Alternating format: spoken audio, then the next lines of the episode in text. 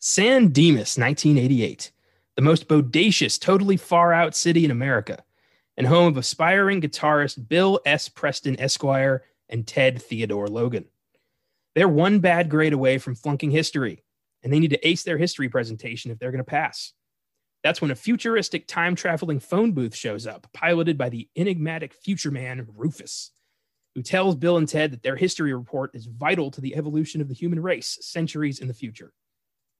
Armed with a time machine, Bill and Ted travel to various time periods and capture historical figures like Billy the Kid and Napoleon Bonaparte and prepare to give the most excellent history presentation ever in 1989's Bill and Ted's Excellent Adventure. I'm Connor Eyzaguirre. I'm Julie Cervantes. And this is 2021's first Filmgazm.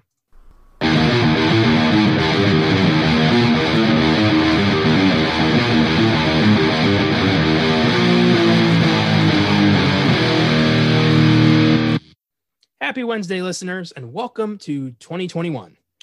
May not be the best year of our lives, but the bar for better has been set pretty damn low. I'm joined today by guest host Julie Cervantes, who is here with another random draw from the book of Filmgazm, one of the most 80s 80s movies of the 1980s, Bill and Ted's Excellent Adventure. Very cool. This was a this was a draw. So fate has willed this movie onto our podcast. Very cool. I love getting randomness and uh, seeing all these movies I don't know about. Woo! so much fun. Uh, before we get started, I do want to remind listeners that last week's super dark and sad Song of the South episode is not the norm for the show. Most of the time, it's upbeat, silly, and we celebrate films. Things got a bit too real last week. So if you tuned in looking for merriment and got bummed out, my apologies. Going forward, most of what we churn out on Filmgazm will be fun and fancy free.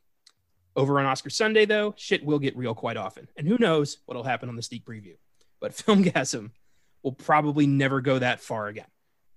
Yeah, I know pro- most people probably don't care, but that really got right in my heart.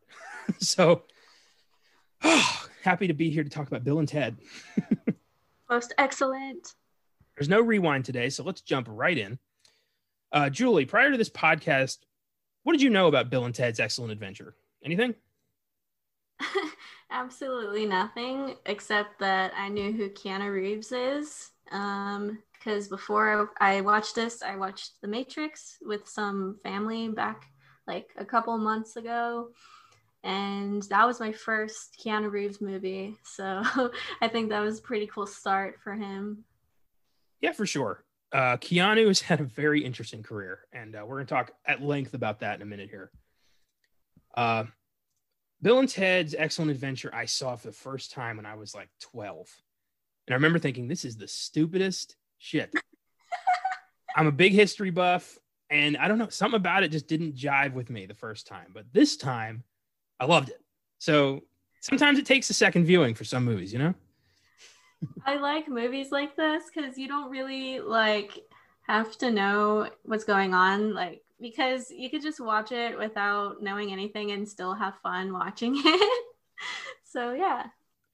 For sure. And I think that there's very few films that are as 80s as this movie. Like it is so hardcore dated. The way they talk, you know, dude, excellent, bodacious, far out. Like nobody does that anymore.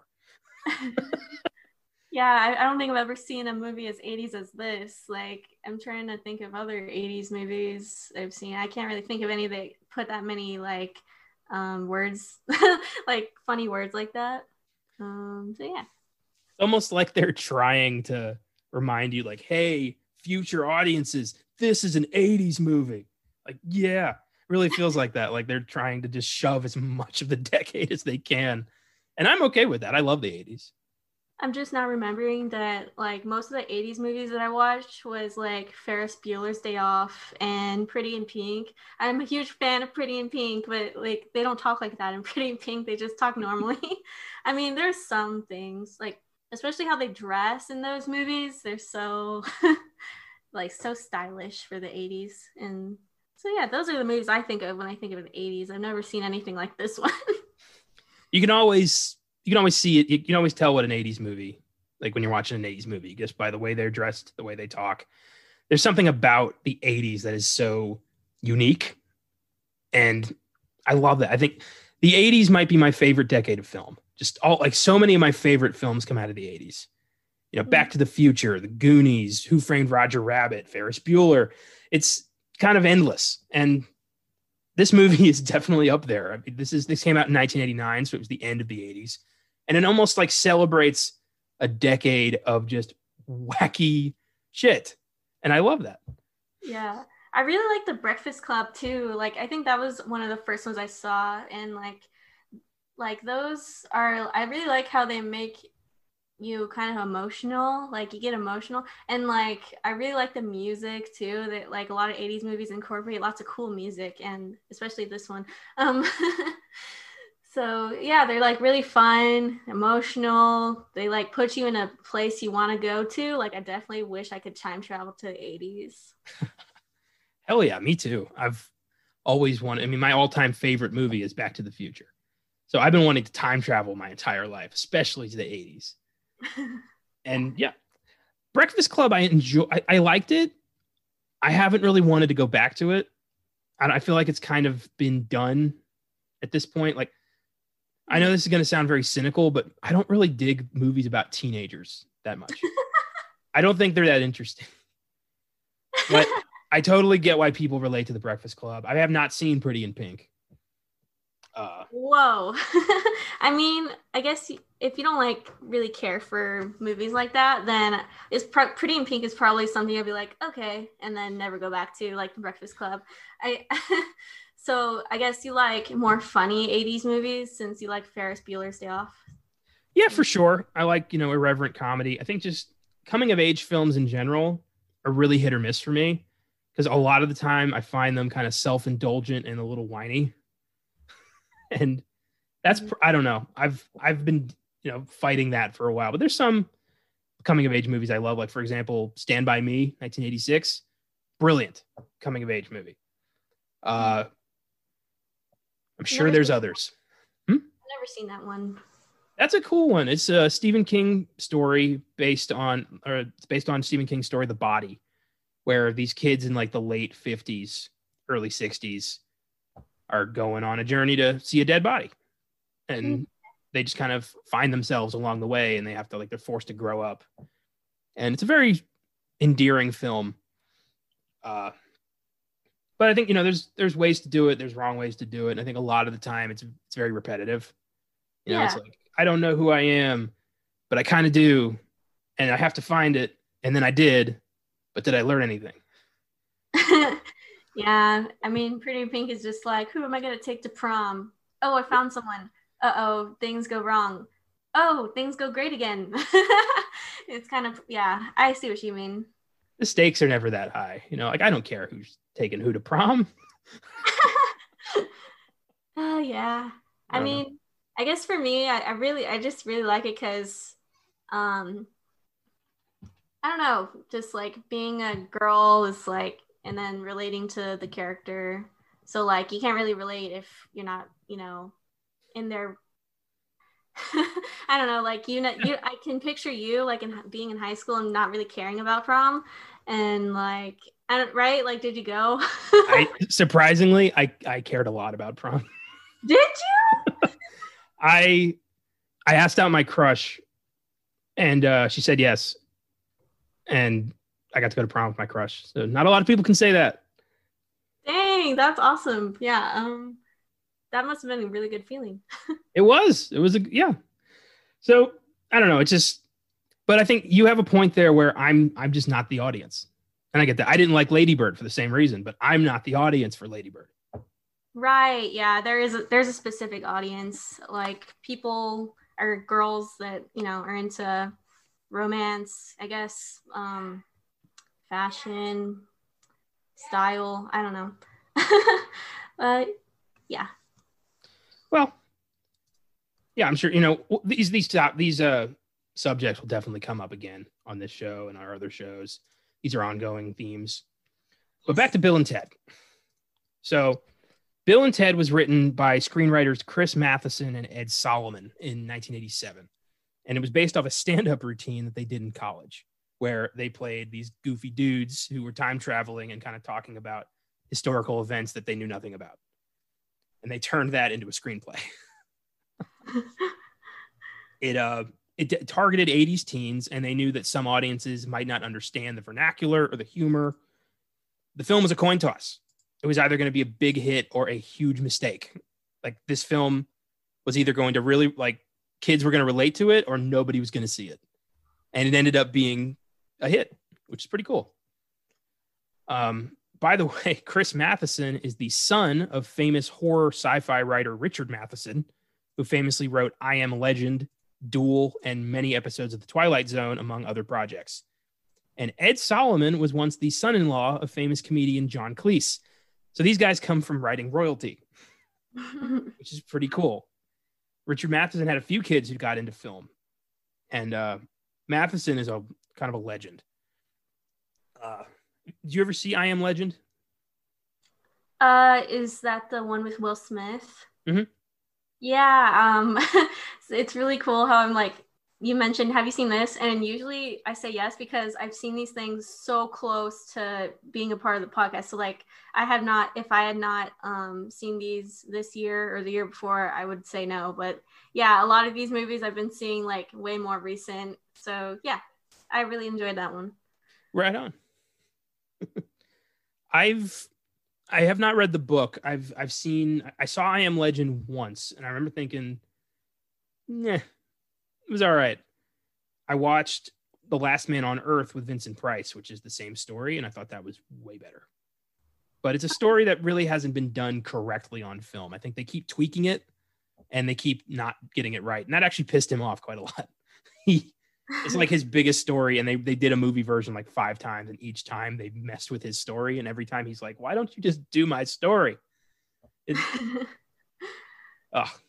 yeah i've seen a few zombie like i saw world war z before this movie i was like it's that was a pretty big introduction to zombie movies and i was like expecting i'm like at the at that point i'm expecting the highest like out of film for zombie movies and then i see this one i'm like cool this is cool. It's enjoyable. Um, not as intense as other ones, I think, but yeah. The thing is, though, they're not supposed to be zombies. They're supposed to be vampires, but they made them zombies for some reason in in the new one. Oh, that, that's weird.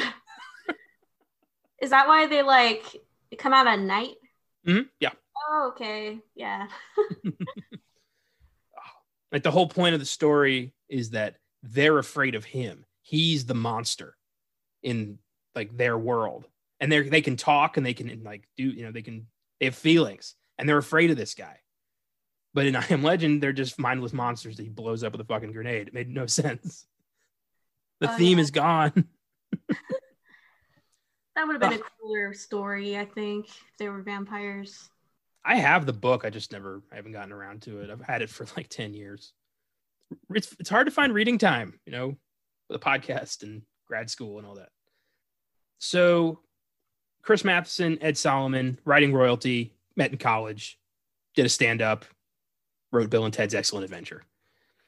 San Antonio native director Stephen Herek signed on to direct. And this was his second film, his first being 1986's Critters, which is one of the many ripoffs of Gremlins they did like they took a different little creature name, they put it on a movie, and they made like critters and hobgoblins and troll and just all these movies. Ah, not good. Uh, Herek would follow Bill and Ted with films such as Don't Tell Mom the Babysitter's Dead, The Three Musketeers, Mr. Holland's Opus, 101 Dalmatians, Holy Man, Rockstar, and Life or Something Like It. Not a bad resume, especially Mr. Holland's Opus. I've heard that's a pretty acclaimed film. And uh, I have not seen either the animated or live action 101 Dalmatians. I have not gotten to that. Yeah, I am. I mean, I've seen bits and pieces, but yeah, I haven't really seen any of those. A whole bunch of Disney movies I just have not gotten to. You know, I grew up with like my slate. I had like the ones I watched constantly on tape, and then the other ones I just never bothered with. Yeah, I, I like I whenever I grew up, I kind of watched the same movies over and over, like Lion King and um, just everything we had on VCR. And like, if we didn't have 101 Dalmatians, I you know I didn't see it. I think we had most of the Disney movies on tape just because we bought movies all the time, but I just didn't care. Like some about the '90s ones, I just had those on constant rotation. I love those so much, mm-hmm. and that hasn't really changed. They're still my all-time favorites, Mm-hmm. but I'll get to them. Uh, so let's talk about the cast. Little known teen actor Keanu Reeves was cast as Ted Logan, the character which would be his big break. Reeves would go on to star in several big budget projects in the 90s, like Point Break, Speed, The Devil's Advocate, and Dracula, as well as indie films like My Own Private Idaho. But it was his turn as Neo in 1999's The Matrix that made him a global superstar. He would star in two sequels to The Matrix, with a fourth currently in production. And after a decade or so of lukewarm projects, Reeves would shoot right to the top of the A list again with 2014's John Wick, which would have two sequels also starring Reeves, with two more currently in production. Keanu Reeves is one of the most iconic action stars in the world and is widely considered to be the nicest guy in Hollywood. With his hmm. charity work, his love for his fans, and his upbeat outlook on life, there's few movie people who don't love Keanu Reeves. So, Keanu Reeves, uh, you said that your intro to him was The Matrix. Yeah. That's, I think that's pretty universal. Uh, I think a lot of people were first introduced to him through The Matrix. I think that was mine as well. hmm And that's such an awesome movie. We we did The Matrix a few about six months ago, and uh, I wish we'd have taken a different approach to it. I feel like we just retold the story, but yeah, there's we can always redo it or look back on it, and you know, I um I would always see pictures and memes of this guy wearing like black glasses and like on the internet. I'd be like, who the hell is this?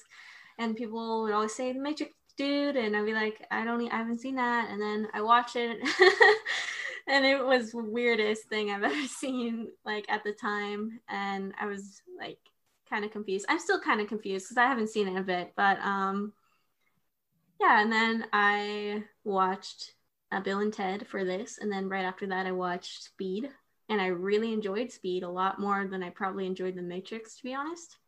Um, it's probably not a like opinion everyone has, but um, yeah, I really appreciate that movie. I like, I kind of want to buy it now.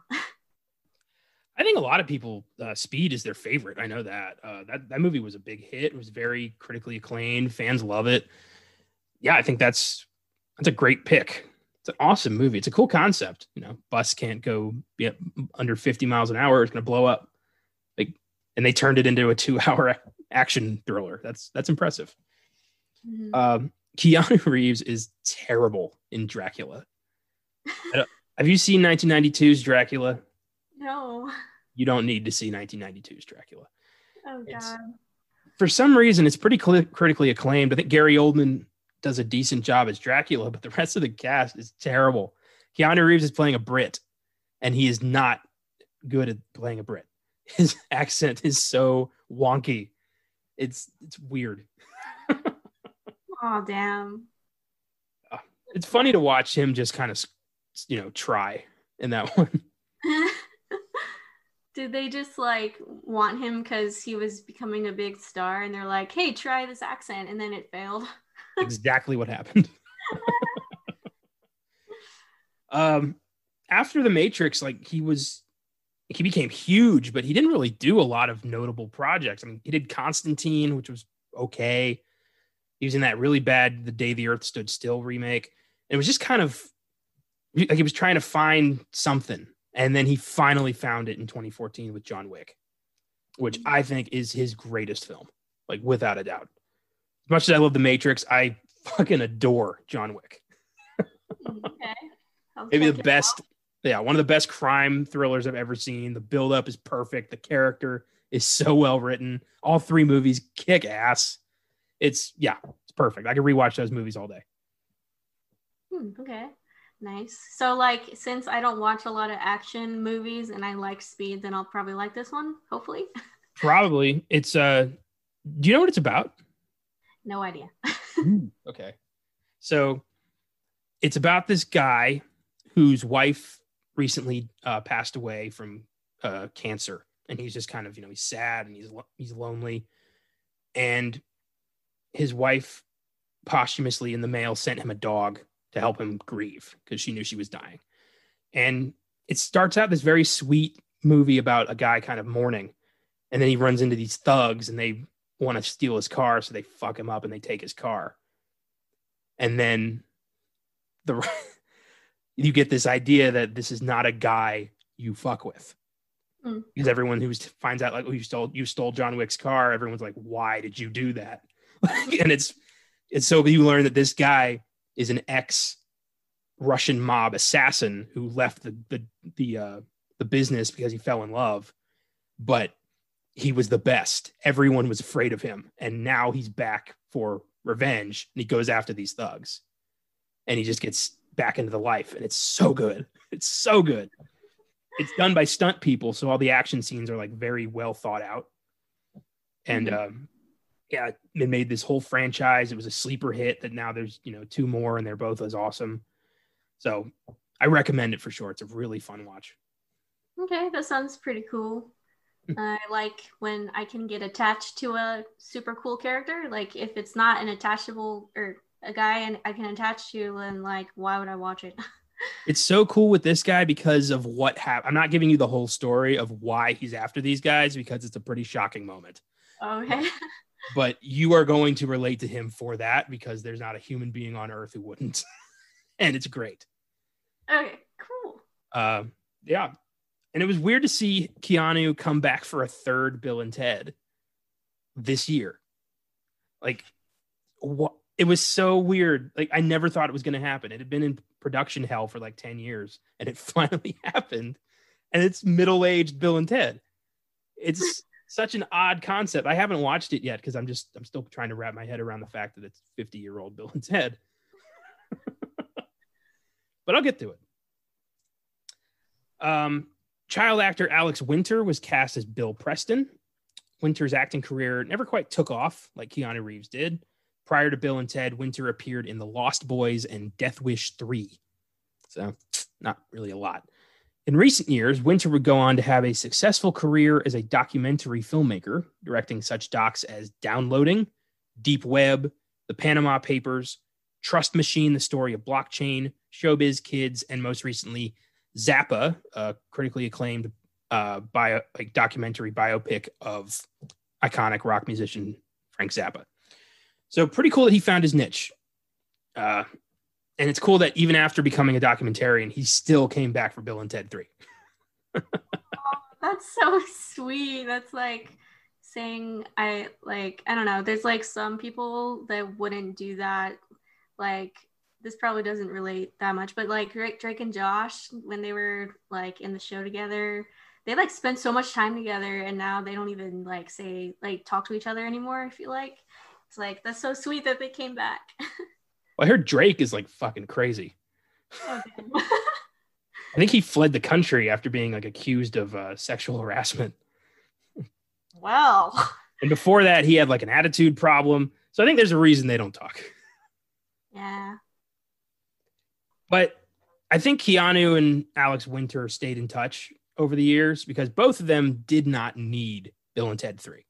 Alex Winter has a, you know, documentary documentary career. Keanu Reeves is Keanu Reeves. They didn't need to do Bill and Ted 3, but they did. And mm. that's pretty cool. I think that's why fans loved it so much is because it was made out of love. Yeah, the recipe is love. That's like I'm happy. I'm happy for them. Me too. Me too. Although I got to say, without a beard, Keanu does look about 10, 20 years older. He's got a beard in the John Wick franchise. He shaved it off for Bill and Ted 3, and he looks significantly older, I thought. So the without the beard makes him look older? Yeah. Yeah, it is weird. It's usually the opposite. And the last guy I want to talk about in the cast is iconic stand up comedian George Carlin, who plays Rufus our cool as ice future man. Carlin is one of the most respected and highly regarded stand up comedians of all time, gaining international acclaim for his seven dirty words bit, which was so raunchy and notorious that it started a censorship case that wound up all the way in the Supreme Court in 1978. And it's a big part of what, of uh, how the uh, FCC kind of uh, determines what you can say on radio and TV and what you can't. A lot of that came out of this case. And his seven dirty words bit was basically just talking about the seven dirty words you can't say on television. And he said them on television.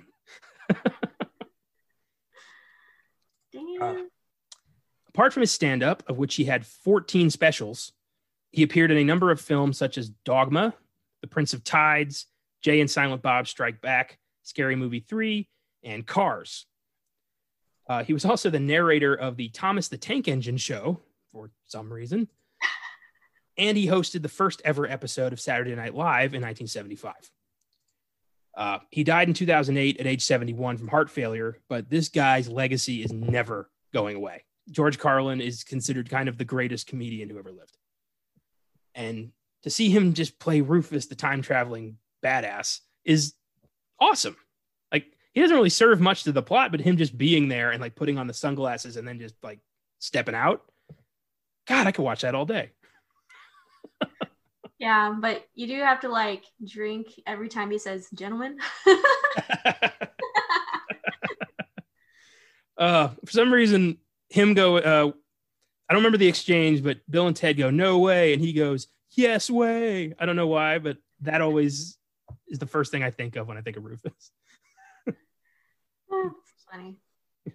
Gentlemen, if you'll permit me to jam with you.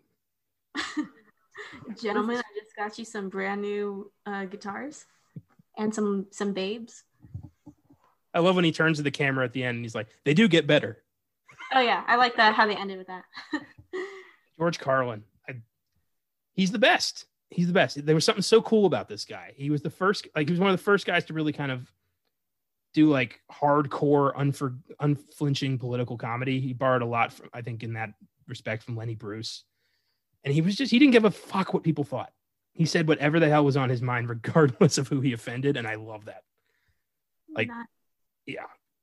And he, he did a lot of kind of wordplay comedy too. Like he talked about, you know, famous ex- like expressions that don't make any sense and stuff like that.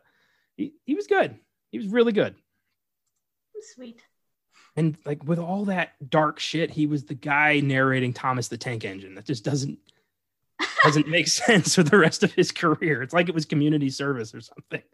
maybe I maybe not. Why would he do that? Like if he's already big. oh well. Maybe his kids liked it or something. Whatever. I don't think he had kids. Oh. or if he did, I, they were. I don't know. Maybe he just loved trains. yeah, trains, man. um. Well, that's all I really want to talk about in regards to the cast. The um, historical figures are all played by bit part actors who never really left the 80s. Nobody there is really, I would say, notable. They're all good, but nobody really stands out. Like the only one I re- really recognized was Socrates. He was the waiter in Scrooged. but that's, you know, no one else is going to know that. Um, Bill and Ted's Excellent Adventure has an IMDb score of 7.0, Rotten Tomatoes score of 81%. It was a decent hit, grossing about 40 million on a budget of 10 million. It spawned two sequels and a cartoon spin-off series. so, with that, let's talk about this thing. So, I've got some talking points here. Uh, very first thing I want to ask you Bill or Ted? No. ah, no. I really like Okay. I guess I'll say Ted because I just love Keanu Reeves. Um, but like it's so funny when Bill is like, "Shut up, Ted!" like that's so funny. Uh, but I don't. What What about you? I'm I'm gonna say Ted. I love Ted. You have chosen wisely. I also pick Ted. Ted just there's something so likable about Keanu Reeves. There's just I I I would love to give this guy a high five. his hair. His hair. oh, but they are like you need both of them for this to work. It really like they play off each other so well. They're such dopes, and it just works. yeah, I think the most. I think the most. uh like the best thing about this film is the dialogue. I think there are so many hilarious lines in this film that just kind of you don't even notice the first time. Like uh when he's in when they're in class and Ted gets asked who was Joan of Arc and he's like Noah's wife. Like so dumb. But. I like uh, when I, I think they're like reading from a book or something, and then uh, Bill says, "To know everything, you must know nothing," and then Ted's like, "That's us." one line I really liked just because of the implication was when they're at the Circle K and one of them goes, That lady in the car over there said Marco Polo was born in 1275. Like they're just asking people historical questions in the gas station parking lot. that made me laugh. oh, I think uh, one of the best lines that just kind of like sets up so much is when the phone booth first shows up and Ted just goes, Strange things are afoot at the Circle K. Yeah, like that's one of the most memorable ones too. Strange things are at are at foot at the QT. I love the um, the fact that these two dopes are the most significant human beings in human history. that their like music is so life changing that human society just rewrites their entire way of life because, according to these these guys. Of course, why not? They're just so amazing and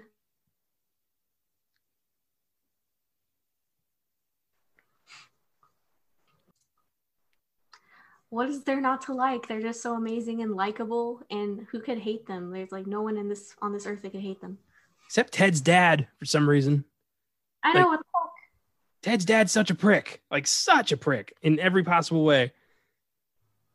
That's kind of an ongoing theme in the 80s. A lot of 80s movies have shitty parents. Really? Like and like what movies? Like uh Ferris Bueller, for instance. I always felt his parents were kind of eh, especially the way they treat like their daughter. Yeah, wasn't there like a scene in that when his friend, like his dad, did something like to him? I forgot, but like, Yeah, uh Cameron, the his dad owns the car, and the whole time he's thinking that my dad's gonna kill me over this car, and then at the end he's like, "Fuck it, let him try," and throws like hurls the car out the window. oh yeah, I didn't even know the dude's dad, and I wanted him to do it. it's it's rough. I don't know. I might be reading into it too much, but just I see I, I feel like I see that a lot in 80s movies. Just parents who don't get it. yeah. Also, like in Pretty in Pink, there's a scene where uh, it's really emotional because the girl's mom like left her and her dad, and like it is a recurring theme. You're not just imagining it. Okay, that's good. um, let's see. Um, so the historical figures that they pick up. Let's talk about these guys. So, in order, Napoleon Bonaparte, Billy the Kid, Socrates, Sigmund Freud, Ludwig von Beethoven, Joan of Arc, Genghis Khan, and Abraham Lincoln.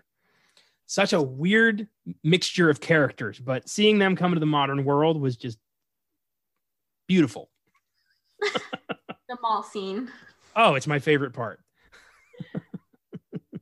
I like mean- the scene where they're at the water park, or the French guy is at the water park. He was like, "What is this awesomeness? Woo!" That's how you feel when you go down water slides. Napoleon's obsession with water slides was just so great. I really liked uh, Joan of Arc uh, hijacking an aerobics class. Yeah, me too. Like she, I guess, did she like like the idea of like kind of having an army to herself or something? Yeah, Joan of Arc was a was a warrior. She was a soldier. She was a military leader. So this was like her new thing. It was cool. They all kind of stayed true to who they were in the modern world. You know, Beethoven found electric keyboards. Genghis Khan was wrecking a sporting goods store. Uh, Lincoln was just getting an old timey photo. I love that. Like in the age of like modern photographs, he was still getting an old timey picture. Like, can you imagine like Beethoven just taking over like an like a music store like Guitar Center and being like, "What is all this?" And then he like takes over the keyboards. That'd be fun. My favorite, like one of my favorite things, is how they constantly mispronounce these people's names. Like they called him Beef Oven and Sigmund Freud and Socrates. That's just funny as hell. They even got Billy the, the kid to call him Socrates the whole time. Yeah. I love that. My favorite line in the film is when they go to pick up Sigmund Freud and Ted goes, How's it hanging, Freud, dude? I can't, I have to pause it. I'm laughing so hard. Oh, these guys are dumb, but damn, do they have confidence. I know. Oh, and I love that none of the historical figures gripe about this. They're all just like, okay, we're time traveling now. All right. Like they're all cool with this. I know that's another great part is they, they just don't care. They're like, what is okay, I'm dreaming. Like they're probably just like, I'm dreaming, or someone like put something in my drink, or I'm having like a mental breakdown. I don't know. yeah, I don't I nobody really protests at all. Not even Genghis Khan. oh, it's great. Um another line I really liked was when they go to get Bill's younger brother because uh, he was supposed to be watching Napoleon, and they're like, "You ditched Napoleon," and he just goes, "He was a dick." yeah, okay, that's a valid reason to ditch Napoleon in 1988. you probably know a lot more about these history guys than I do. I don't really know that much about Napoleon. Well, I can tell you one thing: he was a dick. Really. The thing: is though he wasn't as short as we think. Like the whole, you know, the big thing everyone knows about Napoleon is that he was short. But according, you know, he was only like he was he was five six, which is on the short side, but people weren't exactly, you know, tall back then. That was kind of average height of the 1800s. The only reason we think of him as this like little dwarf guy is because of English propaganda, which was basically saying like, look at this tiny little leader of France. There's no way he can conquer Europe.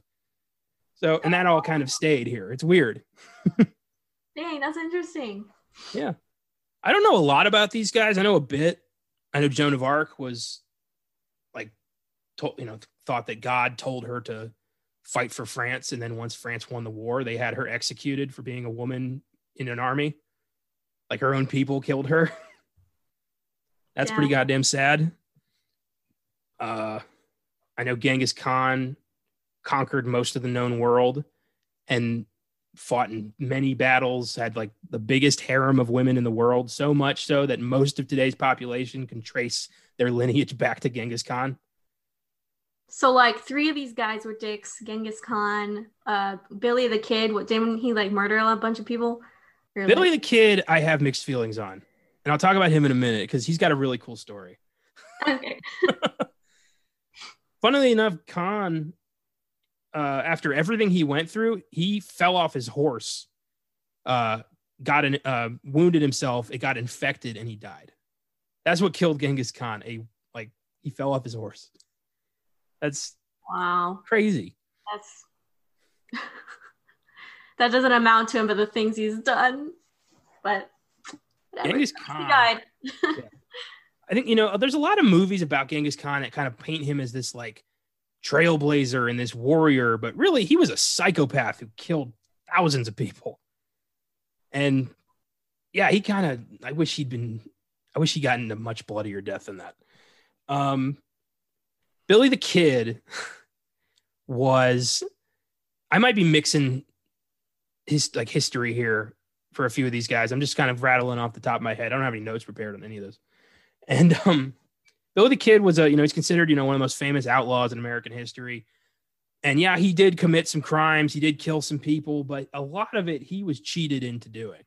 A lot of it he was told, like, he was told he was going to be pardoned. That he got that taken away from him as soon as he turned himself in, things like that. So, like, I feel like the deck was stacked against Billy the Kid.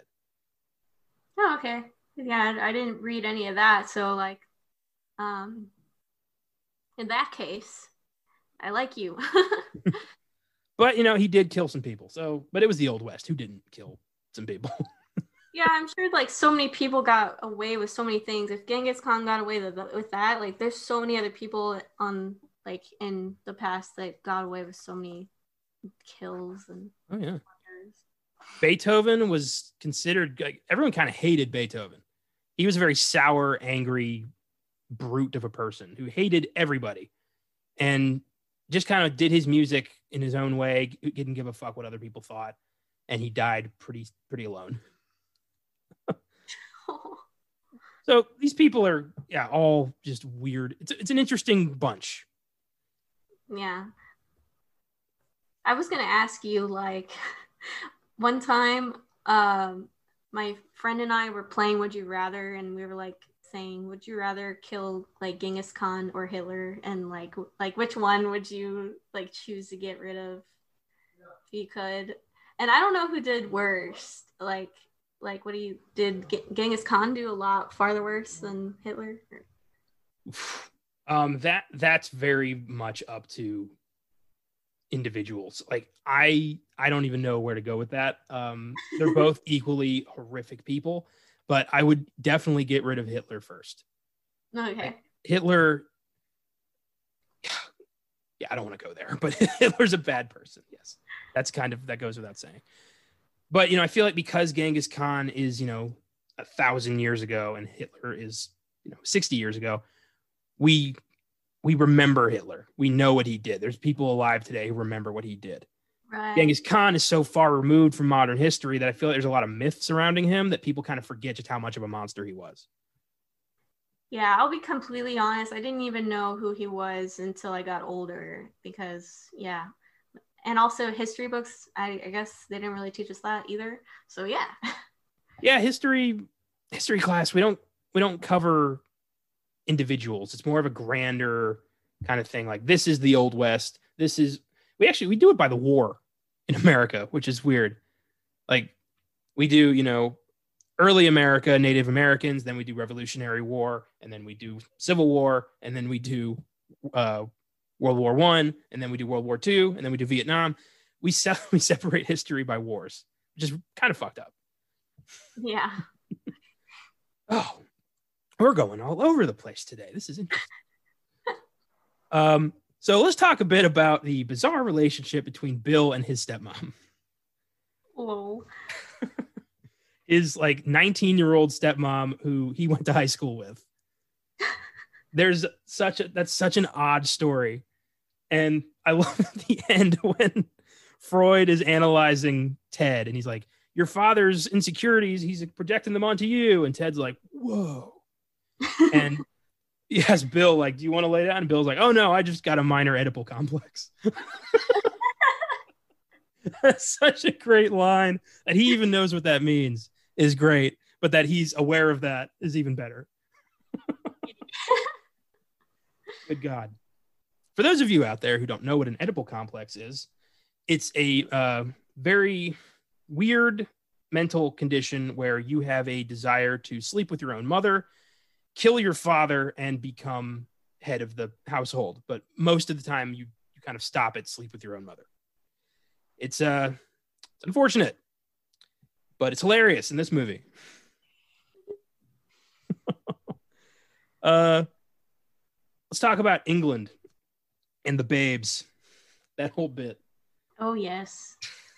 what do you think of that? That was great. I like, um,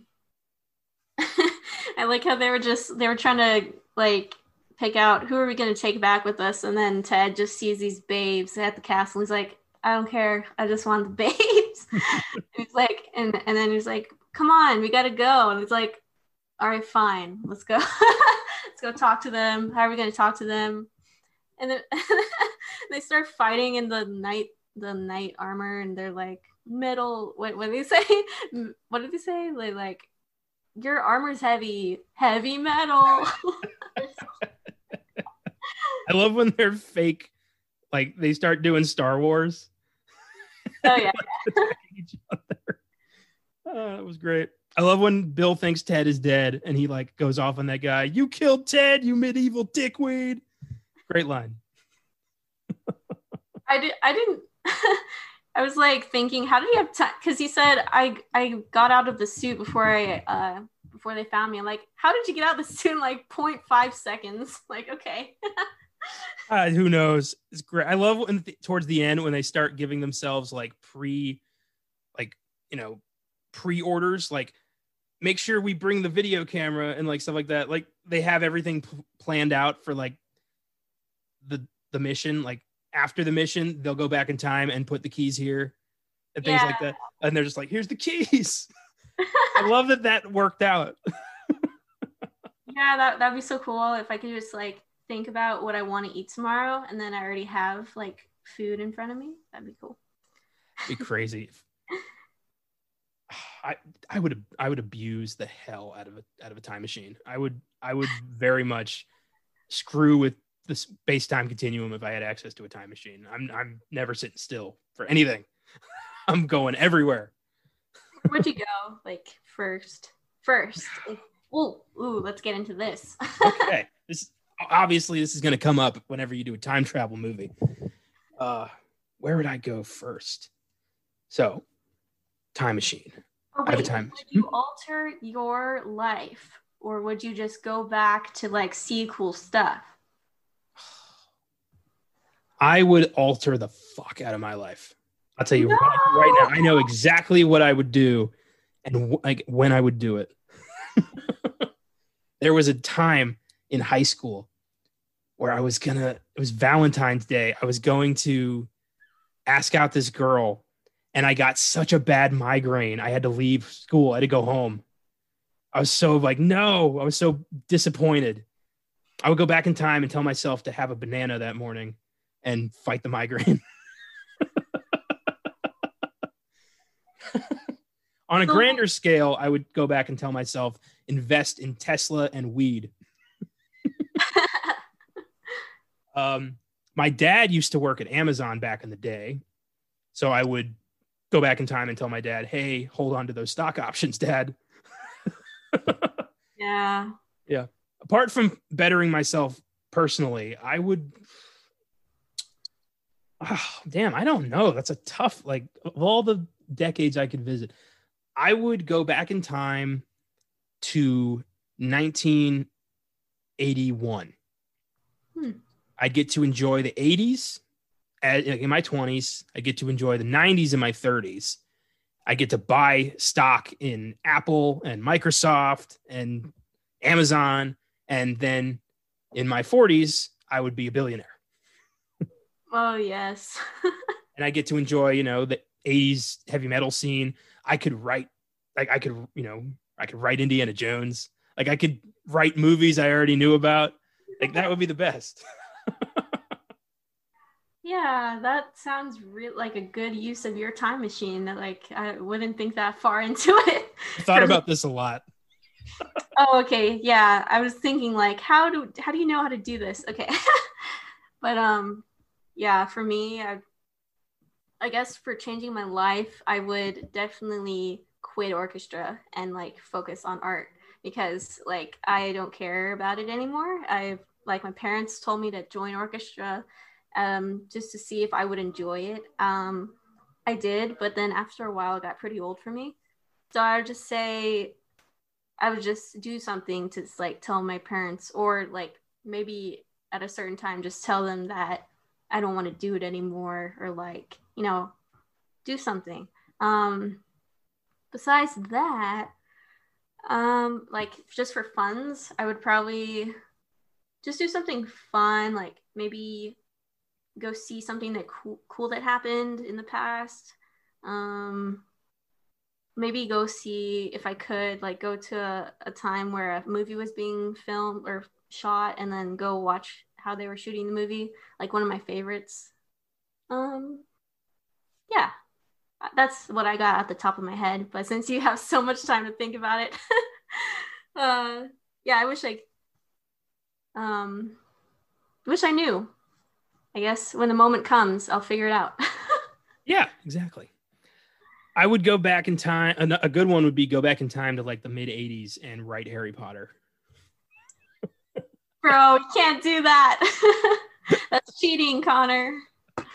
I would I would go back. So if I had time to prep, like if I had, you know, like I knew like here's my time machine, I got to bring essentials. I would pack with me so many books, so many screenplays and then go back in time and then say like, "Hey, look what I wrote." But Uh, how would that change time though? Because if you're writing all those things, what would happen? Like, So if I is it so it's that kind of time travel rule. So if I go back in time with the book of Harry Potter and I write Harry Potter, then there's no Harry Potter by J.K. Rowling for me to grab and take back to the time. Paradox. yeah, oh my god, it would be written by Connor. And then what would happen to your future books? You I'd wouldn't write those too. Except now they'd sell. Never mind. I had a buddy of mine. I, we talked about this, and he said the weirdest response I've ever heard to this question. He said, "I go back in time to the Middle Ages with a Glock and take the whole place over Glock? with a Glock, What's a Glock? like like a gun, like a nine millimeter. Oh. Like you show up in the Middle Ages with a gun, suddenly you're king of the world. that, yeah, but then like, oh my god, you would people would be like, "What is this?" And then you'd have to teach them how to use it, right? Like, I mean, No, wouldn't- you would just the way he he thought of it was like I would have the gun, and I would shoot anyone who disobeyed me, and they would be afraid of my magic wizard powers, and they wouldn't like they'd give me everything. It was a weird answer to the question. That's savage. He's the new Genghis Khan. Basically, yeah. no. So you guys would like basically use your power to like the max. and I would be like, I, I'll just do this. Well, I mean, if I'm, you know, if it's a, a situation where if I impact time, I could destroy time, I'd probably dial it back quite a lot. Like I, I think if I had like limited amount of, you know, what I could do, what I'd love to do is go back in time to the 60s and see Led Zeppelin in concert. yeah. Oh my god, I would go. Okay, this is so cringy emo of me, but I would go see My Chemical Romance because they broke up. But yeah, I don't like to speak ill of my friends, but that's that's a very terrible use of a time machine.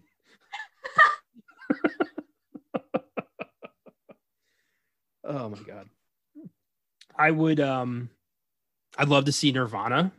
That would be on my time machine bucket list. ACDC before Bon Scott died. Uh Hendrix, Rolling Stones in their prime, Buddy Holly, Elvis. Like that would yeah, that's what I would do. I'd I'd go I'd do like a time travel world tour. like you're so good at shitting on my time machine wants because now I want to change my answer to Nirvana instead of My Chemical Romance.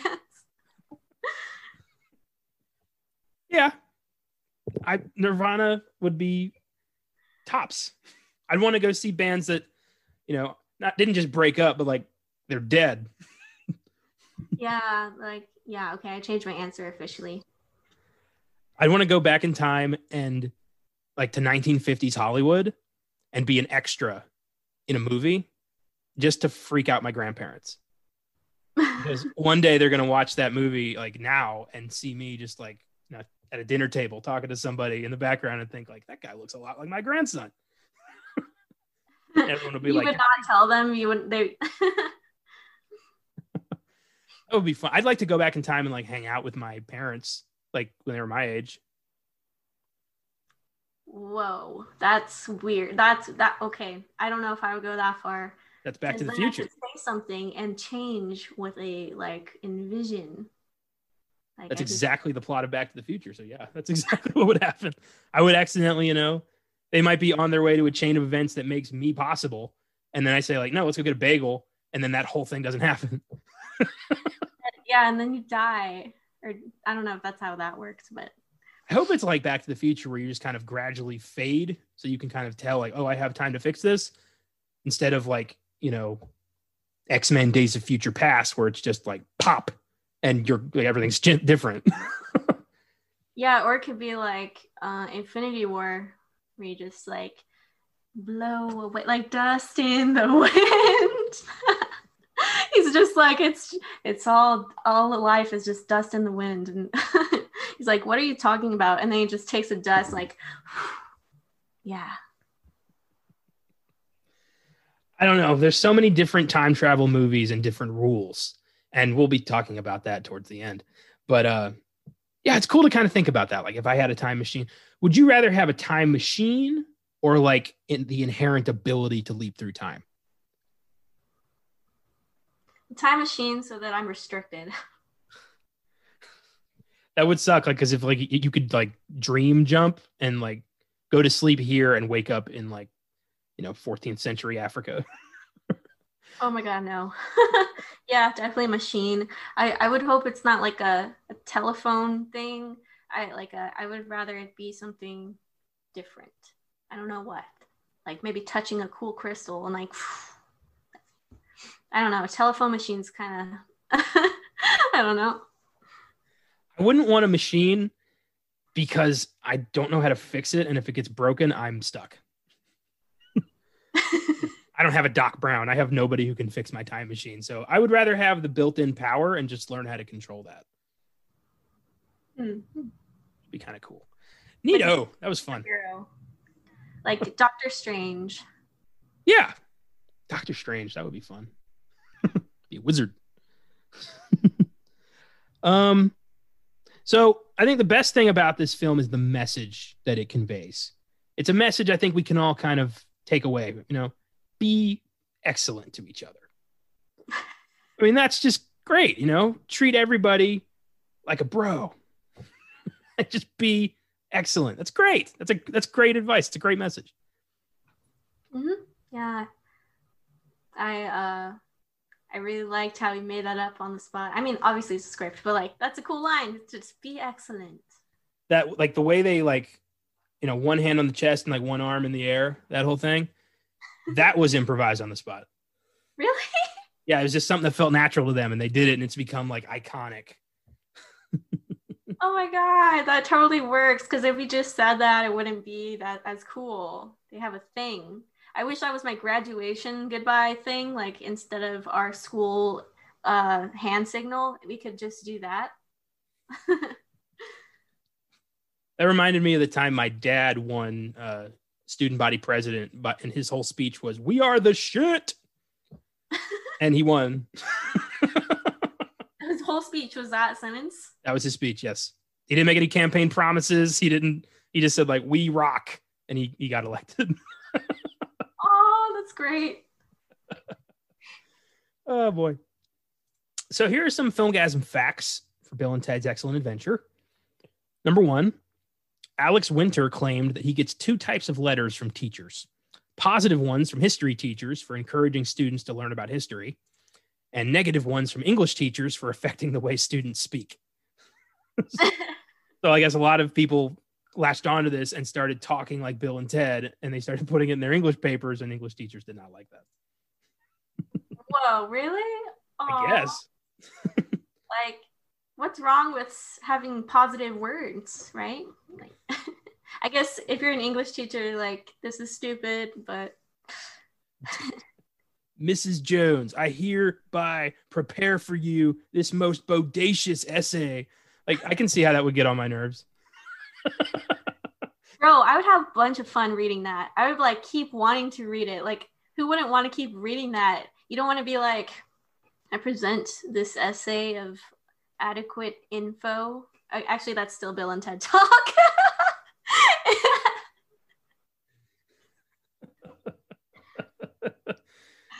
I think it's you know it's, it reminds me that every movie is somebody's favorite movie. So somebody out there, Bill and Ted's Excellent Adventure is their all-time favorite, hands down, and they talk like this all the time. I want to meet that person. So do I. So do I. I've heard people do this. Not not like kind of ironically, but like there are some people who just, you know, they use far out and bodacious and righteous like in their everyday dialogue and that's that's cool. yeah. They like but today it's more like dope and like what else? I don't know. I, I, I don't really, you know, school's kind of where that develops. So like after you're out of school, you're not really part of the conversation in that terms anymore. Like, I don't know. My cousins are probably saying shit that I've never heard of. Like you're so sus or stuff like that. Yeah, I've heard that. I don't know what the hell that means. Sus? Yeah. Uh, it means suspicious, basically. Like if you're downstairs at three in the morning and your bro is down there, he'd be like, Why are you being so sus? Like might just be the English major in me, but I don't like that at all. Ugh, I know. I, yep, I'm sounding like an old man now. I know that.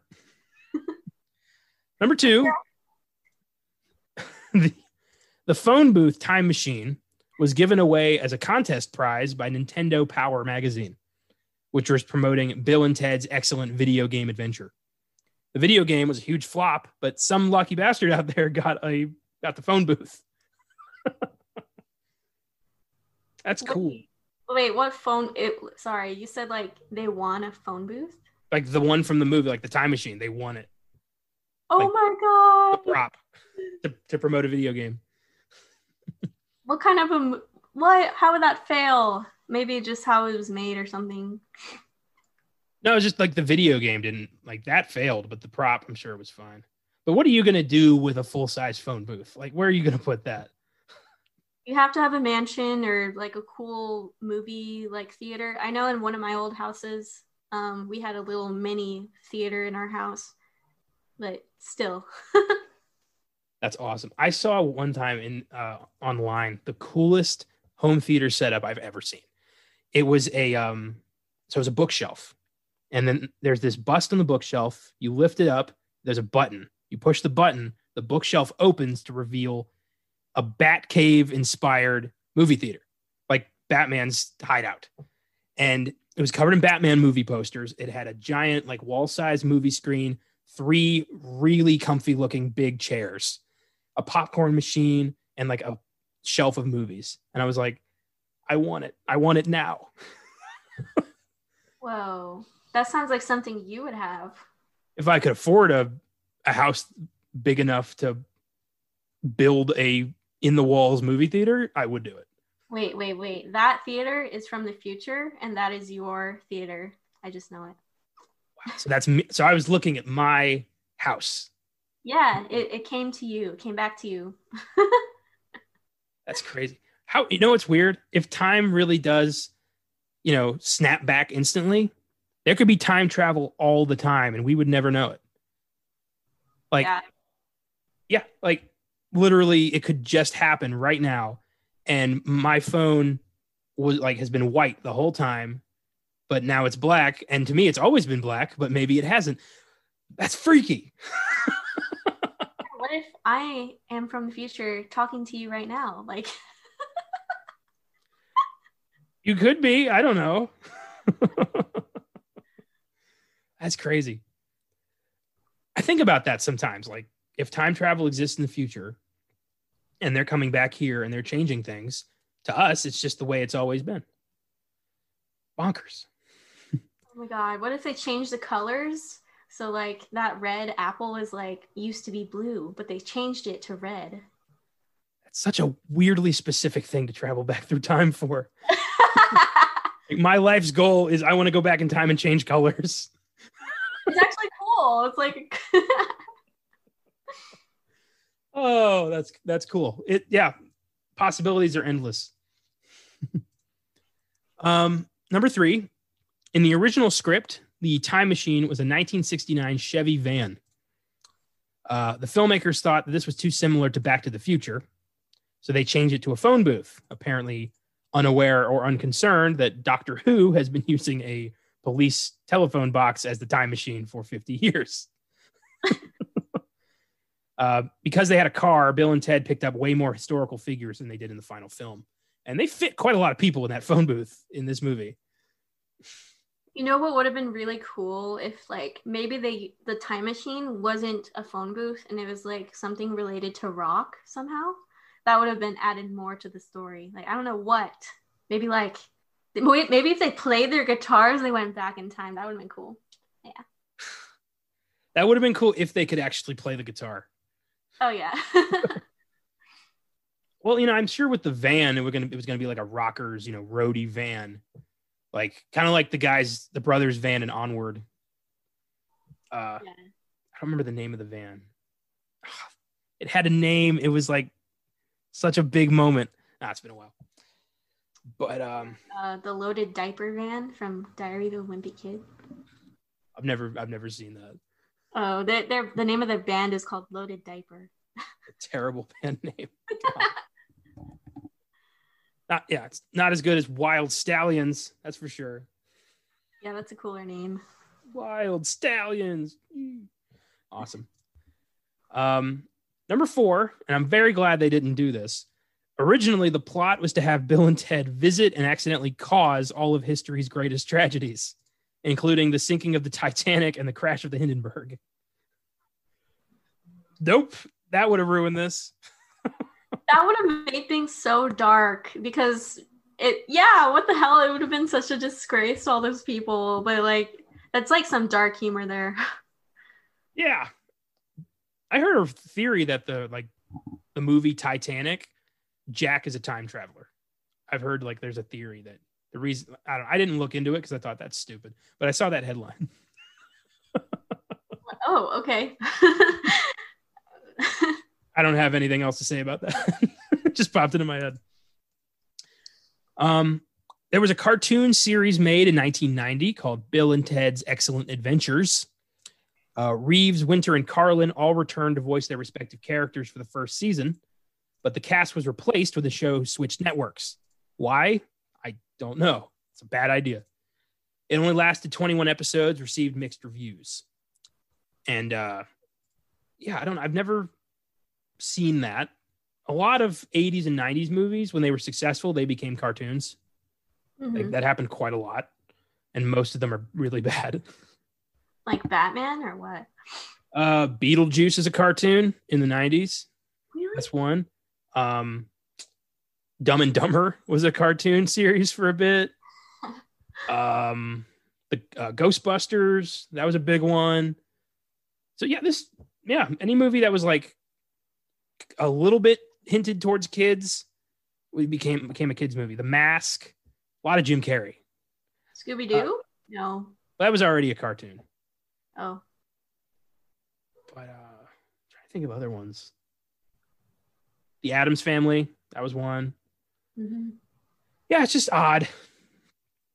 Um, were, so let's talk about the two sequels. The first sequel was 1991's Bill and Ted's Bogus Journey.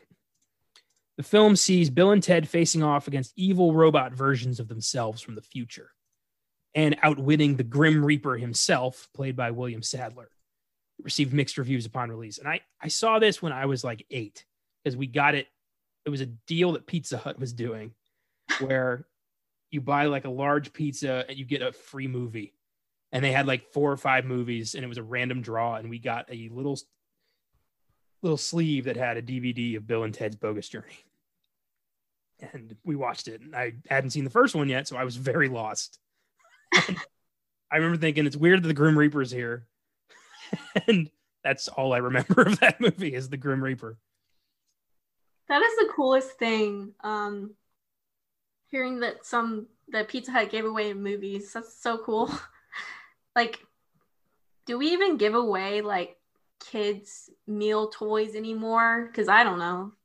Yeah, we yeah, I think that's still a thing. It's just the toys have gotten crappier. Yeah.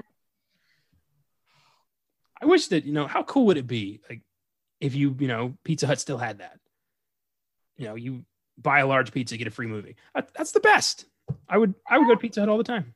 Yeah, they and they can do old movies. I would still like it. Like it doesn't have to be new movies because obviously those are like you know twenty bucks, twenty five. Like especially with Blu-ray, they're like more and more expensive. But um, remember when Blu-ray was new? I do. I remember those days. I remember when they said like they do not scratch. And that was a lie. that was a big fat lie. Because I've had to replace several Blu-rays because of scratches. It's yeah, it sucks. But uh that sucks for you because I've never scratched a Blu-ray before. oh, it's not me scratching the Blu-rays. It's people I let borrow the movie who bring it back with a big fat gash. That's happened a few times. no. Well, okay. Well, I'll never do that to you. I promise. my copy of an American Werewolf in London, huge scratch on the like. I was so disappointed. I went to watch it and it just started skipping, and I'm like, Blu-ray's not supposed to do that. What's going on? And yeah, the worst one though is disc two of my extended Lord of the Rings Fellowship of the Ring Blu-ray. It's it's a movie that's so long it's stretched across two discs, and the second disc is scratched. Oh. Well, I can't just go buy a copy of disc two. Like I'd have to buy the whole set again, and that's like an eighty dollar purchase. Man, people are like, ooh, a new disc from Connor. Let me take out my knife I got here. Screech. Okay, it's ready to be returned to Connor now. Feels like that sometimes. It really does. I know it's not on purpose. It's just like why. The worst one ever was uh, it was a it was a PlayStation Three game I bought. I bought Rock Band Two for like ten bucks at GameStop. It was used. I come home, I put it on the table.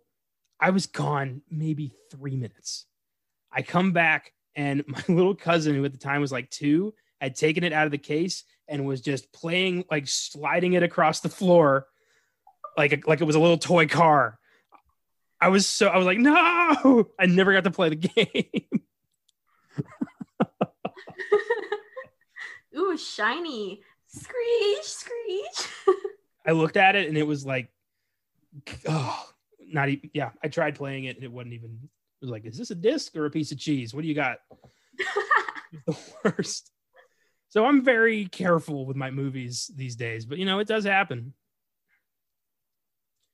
Oh, oh, I need to tell you, like yesterday, I was uh just hanging out. My brother comes in my room. He's like, "Hey, Julie, do you have uh Alien uh, Covenant?" And I was like, "Yeah, why?" And he was like, "Well, I want to watch it with my friend. Can I borrow it?" And I was like, "God, please, please be careful. This is like a collector's DVD thing because it it opens up into a book, and inside of the book is the DVD. So it's like really nice." And I was like, "Please."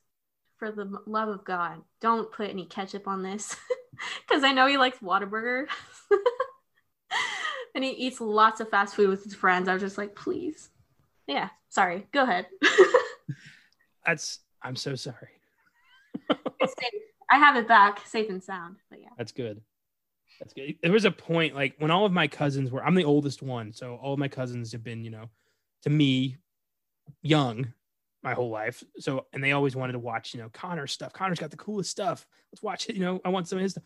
So I had I have had to be very protective of my films over the years. I have lost so many movies and video games to my cousins. Oh no. Now they're all like practically adults. The youngest one is 12, so they get it now. But there was a time when I yeah, it was it was a nightmare. uh, the next sequel came out just last year, 2020's Bill and Ted Face the Music. Like I said, it's been in production hell for decades. Finally saw Keanu Reeves and Alex Winter, now in their 50s, uh, return playing middle aged Bill and Ted, who are now fathers, but are still trying to write the hit song that will one day save the universe. And this one received critical acclaim, with many fans saying it lived up to the hype. Uh, Grim Reaper in that one, too. uh, yeah, and I'm, I wish George Carlin was alive to be in that because I'm sure he would have jumped at that. But Mhm. um, yeah, I'll get to these eventually. I've heard good things about this one. You know, there hasn't been a lot to choose from this year for obvious reasons. So when there was a release, everyone kind of went, you know, crazy over it. And uh, yeah, I didn't want to watch it because I hadn't seen the second one yet. So I wanted to. I like to do these things in order. yeah, we'll get to it. It's like better late than never, you know. Yeah. So I give Bill and Ted an eight. Um, it's highly entertaining, super dumb in all the best ways. Makes me laugh harder each time. Yeah, it's great. How about you? Um man, I'm trying to like it's hard to rate this one because it's just like a it's not like a movie that's trying, you know. I mean, I you know, like a good like whoa, like holy shit kind of movie. It's just like a fun one. So I feel like for fun movies, you have to rate them different. So like I I'll give it a 8. Yeah. I agree, though. I agree with that big time. Like, you know, an eight for a hardcore drama, very different from an eight for a goofy comedy. There's different levels of that. I agree with that big time. But, yeah, it's hard to, you know, because I gave like a 10 to Judgment at Nuremberg, which is this super depressing movie about the trial, the Nazi trials after the Holocaust. I thought that was great. But I Mhm. also gave a 10 to Toy Story, which I love because it's funny and it reminds me of my childhood. But I, and I gave a 10 to Avengers Endgame because it blew my mind. So there's different, you know, different things go into my decision making on each of those scores. Yeah, like so I guess if you want to rate this one, you have to think, oh, this is a comedy, so you have to fit it into the comedy section. So like for a 10 in the comedy for me would probably be like Scott Pilgrim versus the World or something. But yeah. Yeah, cool. What's a good what what comedy did I give a 10 to? Hmm. Anchorman. yeah, I love Anchorman. um, so to close out the show, I thought we'd uh, talk about this article I found on Collider titled "The 15 Best Time Travel Movies Ever Made." So let's see if they're right about this. So we're gonna talk about this. We're gonna go through each of the 15 entries talk about the film if we are familiar with it, talk about the method of time travel, and whether or not we think it deserves a place on this list. Number 15, Primer. I can already tell you, no, this does not deserve a place on this list. Primer is one of the most boring films I've ever seen in my life. And I know there are fans out there of this, but let me tell you this right now engineering majors should not make movies. Nobody knows what the hell they're saying except other engineering majors. I can see that. I had a friend of mine who I think at the time was an engineering major, uh, made me watch this. And it's a film about these two guys who are college guys who accidentally build a time machine. And I guess people like scientists have said it's the most scientifically accurate time travel movie ever made. I don't, I don't know. I don't know the physics behind this yet. But all I know is the movie is incredibly dull because the dialogue is all like scientific jargon. So I'm gonna go with no on Primer. Have you ever have you heard of this movie? No, and like sounds like it's just for engineers, so I guess no. Then the guy did a follow up film called Upstream Color, which she also made me watch, and I think I fell asleep three times in that one. Like, that one was so. Oh, I don't want to. Yeah, I go any further, she might get mad at me. Um, number fourteen, The Terminator. So the Terminator, the infamous uh, kind of glass ball time travel, where only inorganic matter can. No, wait, only organic matter can travel through time. That's why the Terminator has an exos, like it has a flesh over exoskeleton. Um, have you seen the original Terminator? no, just Judgment Day. Right on. That's the better one. But the OG Terminator is pretty hardcore. It's more of a horror film than a sci-fi thriller. Like it's pretty dark and uh creepy. But uh time travel movie, I I don't know if I'd put it on the 15 time travel movies. 15 like sci-fi movies, you know, action movies, sure, but time travel movies, I don't know about that. Mm. 13 about time. This was a rom-com from like 2010. I remember this. Um, I know nothing about this film. I didn't even know it was a time travel movie. Oh, is this this is a romantic movie? yeah, starring uh, Donald Gleeson, uh, Bill Nighy. It's directed by Richard Curtis, who did Love Actually and Pirate Radio. Um, yeah, I have no idea what this is about. I heard this one was good. Someone told me this one was good, so I'm gonna check it out. I'm gonna look up a plot synopsis just so I can get like a general idea. Let's see. About time. Oh, it's from 2013. Uh, Rachel McAdams. At the age of 21, Tim discovers he can travel in time and change what happens and has happened in his own life. His decision, his decision to make his world a better place by getting a girlfriend turns out to not be as easy as you might think. Okay. Fairly original. Fairly seems I can see how that would be kind of endearing. I'll have to give this one a watch. Number 12, Back to the Future Part 2. Ah.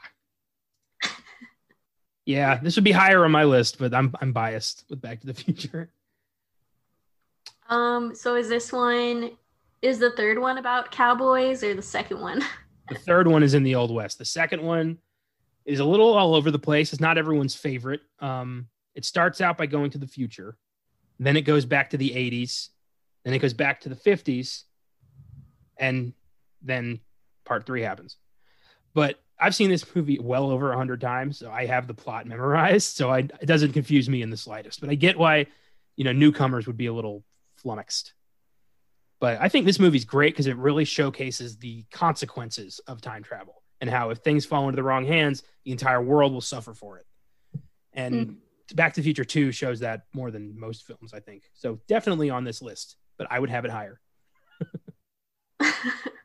Is it because you're just like a really huge fan? Extremely huge fan. All three of those films are beautiful to me. I love them to death.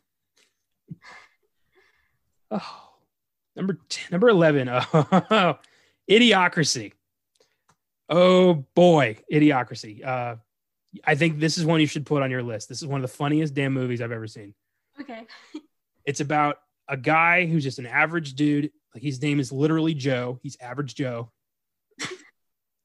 um, he gets put into a military project experiment to be frozen for a year, and then they'll get him out in a year and determine, you know, how do you feel, so they can like hibernate their best soldiers for when war comes.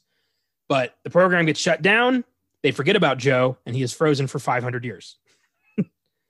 when he wakes up, he's the smartest man on earth because everyone has gotten incredibly stupid because of de-evolution. Our culture has become so just absolutely stupid that everyone on earth is a moron and they think Joe is a genius. It is the funniest. It's so great. It was filmed mostly in Austin. And uh, it's just, oh, I can't sing this film's praises enough. It's so dumb, but it's so funny. Is it so it's a comedy? Yeah. Or this sounds great. Like, um, I could see this actually happening in real life. That's the problem. Everyone's kind of said like it's turning into a documentary because we're all getting stupider. We are. Just the way that they talk is so like they're all kind of mumble and just like say every other word, and there's not really anything like they just talk. They talk like that, and whenever he talks like normally, they're like, "I don't understand you," and his friend's name is Frito. Uh, the president's name is Dwayne Elizondo Mountain Dew Herbert Camacho. it's yeah, it's so great. Herbert Camacho. I don't know if I'd really list this as a time travel movie. I guess because he got frozen. I don't know, but it's it's great. Um, number ten, Looper. Looper is pretty cool. That's a neat idea.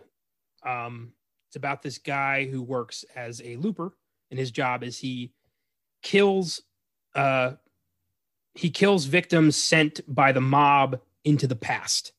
Like the mob in the future has time travel and they send people they want dead into the past and then he shows up at the targeted location and kills them. That way there's no no there's no cleanup involved. But hmm. then one guy gets loose and goes into the past and takes revenge and it's the the guy who is the looper, it's his older self who got loose. So he's like hunting himself. And what the? it's a it's a pretty bitchin' movie. I thought it's Bruce Willis and Joseph Gordon-Levitt, and it's by the same guy who did Knives Out. Did you see that? Mm-hmm. Same guy. Wow. Okay, that sounds clever, and I like um, Joseph, so I like his movies. So um, I'll probably like it. This was cool because it raises an ethical question of like how far would you go to save the future? Like, would you do something horrible if it meant saving millions of lives? Mm. So, I don't know, you know, pretty cool. Number nine, Harry Potter and the Prisoner of Azkaban. What? No, no, it's not. This is not. No. The Time Turner. That, that counts. yeah, but like for a sequence of the movie, you know? I agree. I agree. I think they're stretching it here, but I thought that was pretty neat. They that ended. was cool. That was like one of the coolest scenes. Hmm. The time turner. That see having that in the franchise raises so many questions of like why didn't they use that all the time? Oh, I didn't think about that till now. Like you can't introduce time travel into a movie like that and then just never talk about it again. yeah, like so this makes me want to read the book because you know, like I, I think it was in the book, and so yeah, why didn't they um someone go back in time to save Harry or something or not save him but like do something to avoid what happened and everything. Well, I think the biggest one would be in Goblet of Fire when Voldemort comes back and Cedric dies and everybody's like, "Oh shit, here it comes." Harry should have just gone to Hermione and said, "Give me the time turner," reversed it like 3 hours and never let that happen. Right. Uh... Mm, it just it's it's tough to time travel stories are the toughest to write because you really have to think of so many different plot holes you have to close. Yeah, like in Endgame, so many people are like, "Oh, what a, you know, this is a plot hole. This is a plot hole. You messed up." Like, you know. Yeah, I thought Endgame did it pretty tight. I thought the way they explained it was like, you're not changing the future; you're just creating a new one. I thought that was very smart, like a very cool way to do it. Mm-hmm. I think doing that kind of closed off the plot hole conversation, but you know, people still found them. yeah. Number eight, Star Trek 2009. So the time travel in this one is a big old space black hole. And Nero and his Romulans go back in time in this hole and they kill Kirk's father and change the whole timeline and Star Trek. Nah, it's it's a cool movie. Mm-hmm. But uh, again, I don't know if I'd really label this a time travel movie. It's got elements of time travel. It opens with time travel, but it's not really essential to the plot and there's not really a device. I don't know. I don't know what the rules are, but that movie rocks. and I'm not really a Star Trek guy at all, but I thought that movie kicked ass. I hope uh, a certain movie is on this list. If not, I'll tell you what it is. Well, let's see. We got seven left. Number seven, 12 Monkeys. A lot of people love this movie. I I thought it was I thought it was kind of a letdown. 1995, uh, Bruce Willis and Brad Pitt. A guy is li- living in a future that's decimated by plague. I can relate. Uh, is sent back in time to prevent the plague from happening. And he's been told this guy, Brad Pitt, was a terrorist to unleash the plague. But then turns out that's not true. And he has to figure out like what really caused this plague and how do I stop it. Sounds great. But I thought the execution was done not done very well. But then again, you know, it's been like 10 years since I saw this, so maybe I should give it another shot. Never heard of it. uh yeah, I feel like a lot of these I I think I've seen if we're gonna if you're gonna say the movies I think you're gonna say, then I can say I've probably seen half of them, but most of them maybe not. Well, let's let's find out. Number six, Edge of Tomorrow. I I hated this movie. Everyone loved it. I thought this was terrible, but mm, no one agrees with me. like nobody was on my side with this one. It's the recent one.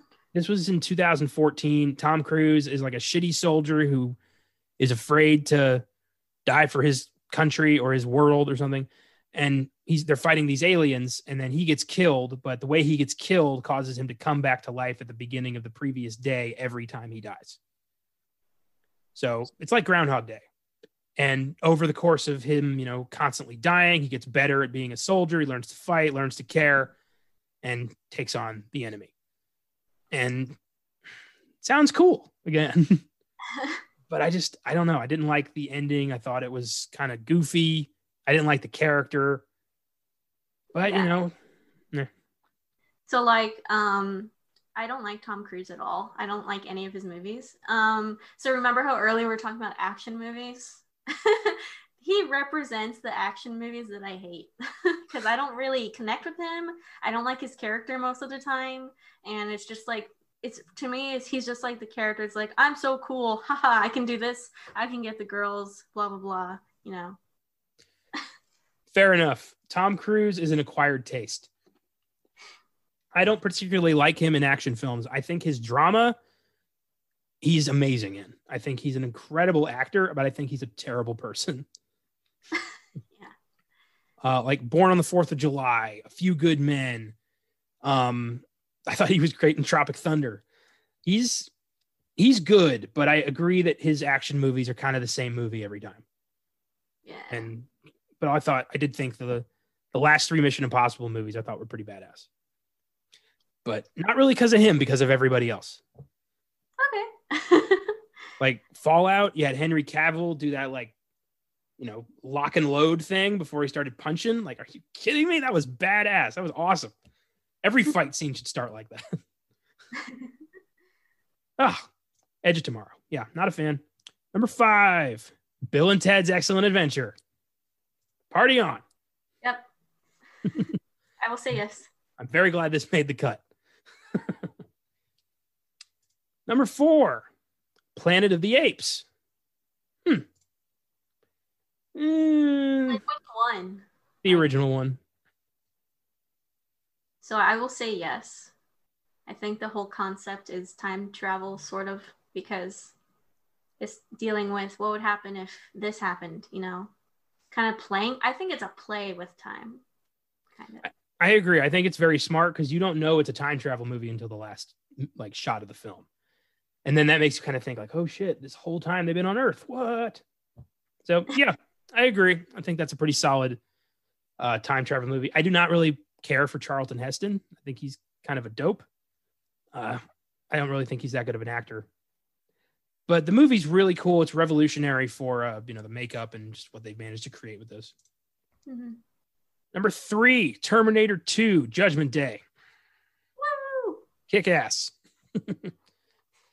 I saw this when I was young, young. Like, this is one of the few movies that my parents let me watch, and I'm glad they let me watch it. yeah. I saw this way before I saw the first film. This was uh I saw this for the first time when I was I think 8 years old because we were in Texas for the my my mom flew us down in here for the Dazed and Confused 10th anniversary uh party thing they were doing in Austin. And uh so we were hanging out with my uncle and his girlfriend at the time and we all were at her house for dinner and we rented a movie from Blockbuster. That's how old, that's how long ago this was. That's how old you are, Connor. Just kidding. I- I remember I used I used to watch Blockbuster too. So Well, the movie we rented was Terminator 2. And I was immediately like, this is the best movie I've ever seen. This is awesome. And then from there, I was just like, I got my own copy when we got back to Maryland. And I just thought this movie was bitching. And I still think, I think it's the best Terminator movie. I think it's maybe my favorite action movie of the 90s. And that is saying something. Hmm, yeah. And uh, it's just so cool. It's, it's aged incredibly well. hmm All right, top two. Number two, Groundhog Day. I've never seen this. Groundhog Day is a very funny movie. It's about a douchebag weatherman named Phil who only cares about himself, doesn't care about his coworkers or anybody in this town. He's sent to Punxsutawney, Pennsylvania for Groundhog Day to cover the groundhog seeing his shadow. And then he wakes up, you know, he goes to bed in his hotel, he wakes up and it's Groundhog Day again and again and again. And he wakes up every time he goes to bed, he wakes up and it's Groundhog Day. So the day plays out exactly the same, and he has to figure out how to escape this time loop. And the way he does is by being a better person. And it's a it's a very sweet movie. It's crazy because he like he tries to kill himself several times, still wakes up in the bed. It's it's bonkers, but it's hilarious, especially when he just starts. He has that phase of like, "There's no tomorrow, so I'm not giving a shit anymore. I'm doing whatever I want," and he just goes crazy in this town. Great movie. Mm-hmm. Cool.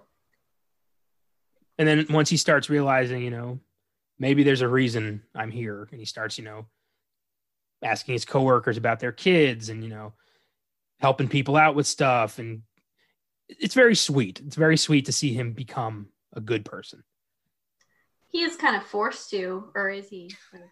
Is he? yeah he is 100% forced to but you know, he, i mean once he's out he still keeps being a good person good. I think I but he's in there for like 10,000 years.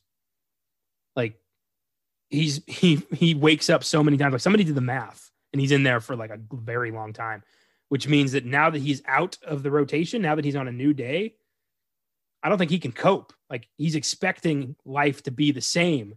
How is he going to be able to cope with new things? yeah. I don't know. I know you're not supposed to think about these things, but I always think about these things. Like there are no rules to your thoughts.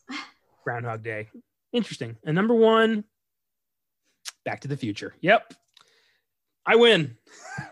You win. you can't do a top you can't do a top 10, top 15 of time travel movies and not have this in like at least the top 2. yeah, I'm I'm guessing this list is older because there are a lot more today, like Christopher Nolan movies, like they Oof. those kind of time. So I guess this is this list is kind of older.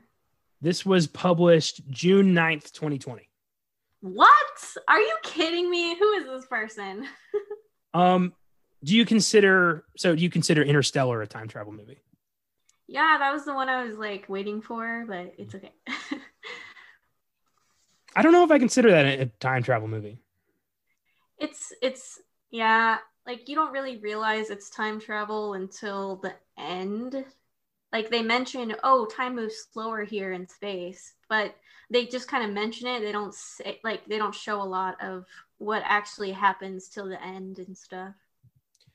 Yeah, true. I don't know. I I, th- I think of Interstellar as more of a family drama than anything else because of the way McConaughey is forced to you know give everything up to do this, and just him watching his family. Like I was just that's such a devastating scene. Oh, like the bookshelf scene. No, like when he's watching like videos by himself and he starts sobbing. Oh, oh yeah, I yeah, that's really sad. The beginning made me cry a lot. Like this I think it was because of the music, man. That music. Oh yeah, Hans Zimmer did a great job with that score. One time travel movie that never really gets discussed because it's such a lesser known is um, a film called Time After Time from 1979. Mhm. Um, it's about H.G. Wells, the author who wrote The Time Machine. In this story, in Time After Time, he's an actual inventor who built the time machine, and he, uh, the time machine is stolen by Jack the Ripper, and he takes it to the modern age. And H.G. Wells follows him to to like 1970s New York or something, and has to fight and like find and stop Jack the Ripper in modern England or New York, wherever it was. And he falls in love with a woman, and like she doesn't believe him, and it's it's a cool movie. Is that like a horror? Like I've never seen Jack the Ripper before. Well, Time After Time is more of a sci-fi adventure. Nice. Uh, if you want horror with Jack the Ripper, 2001's From Hell. There you go. That, that's scary, Jack the Ripper. oh, this was fun. It went by really fast because of time. yeah, time flies when you're talking about time travel. Uh, thanks for listening, everyone. Had a blast with this one. I want to thank the entire Filmgazm Productions team Julie Cervantes, Austin Johnson, Caleb Leger, Josh Allred, Juwan Carter, and Andrew Bachman. And I want to thank Ryan Leon for our awesome theme music. And thanks to all you guys who tune in every week to hear us talk about weird movies. Couldn't do this without you guys. Next week, we go back to horror. Kinda. And one of my all time favorites. Next Tuesday is my birthday. So I chose an epic horror fantasy that has just gotten better with age. In the year 1923, an Egyptologist, her pickpocket brother, and a charming adventurer accidentally unleash a powerful ancient mummy upon the sands of Egypt.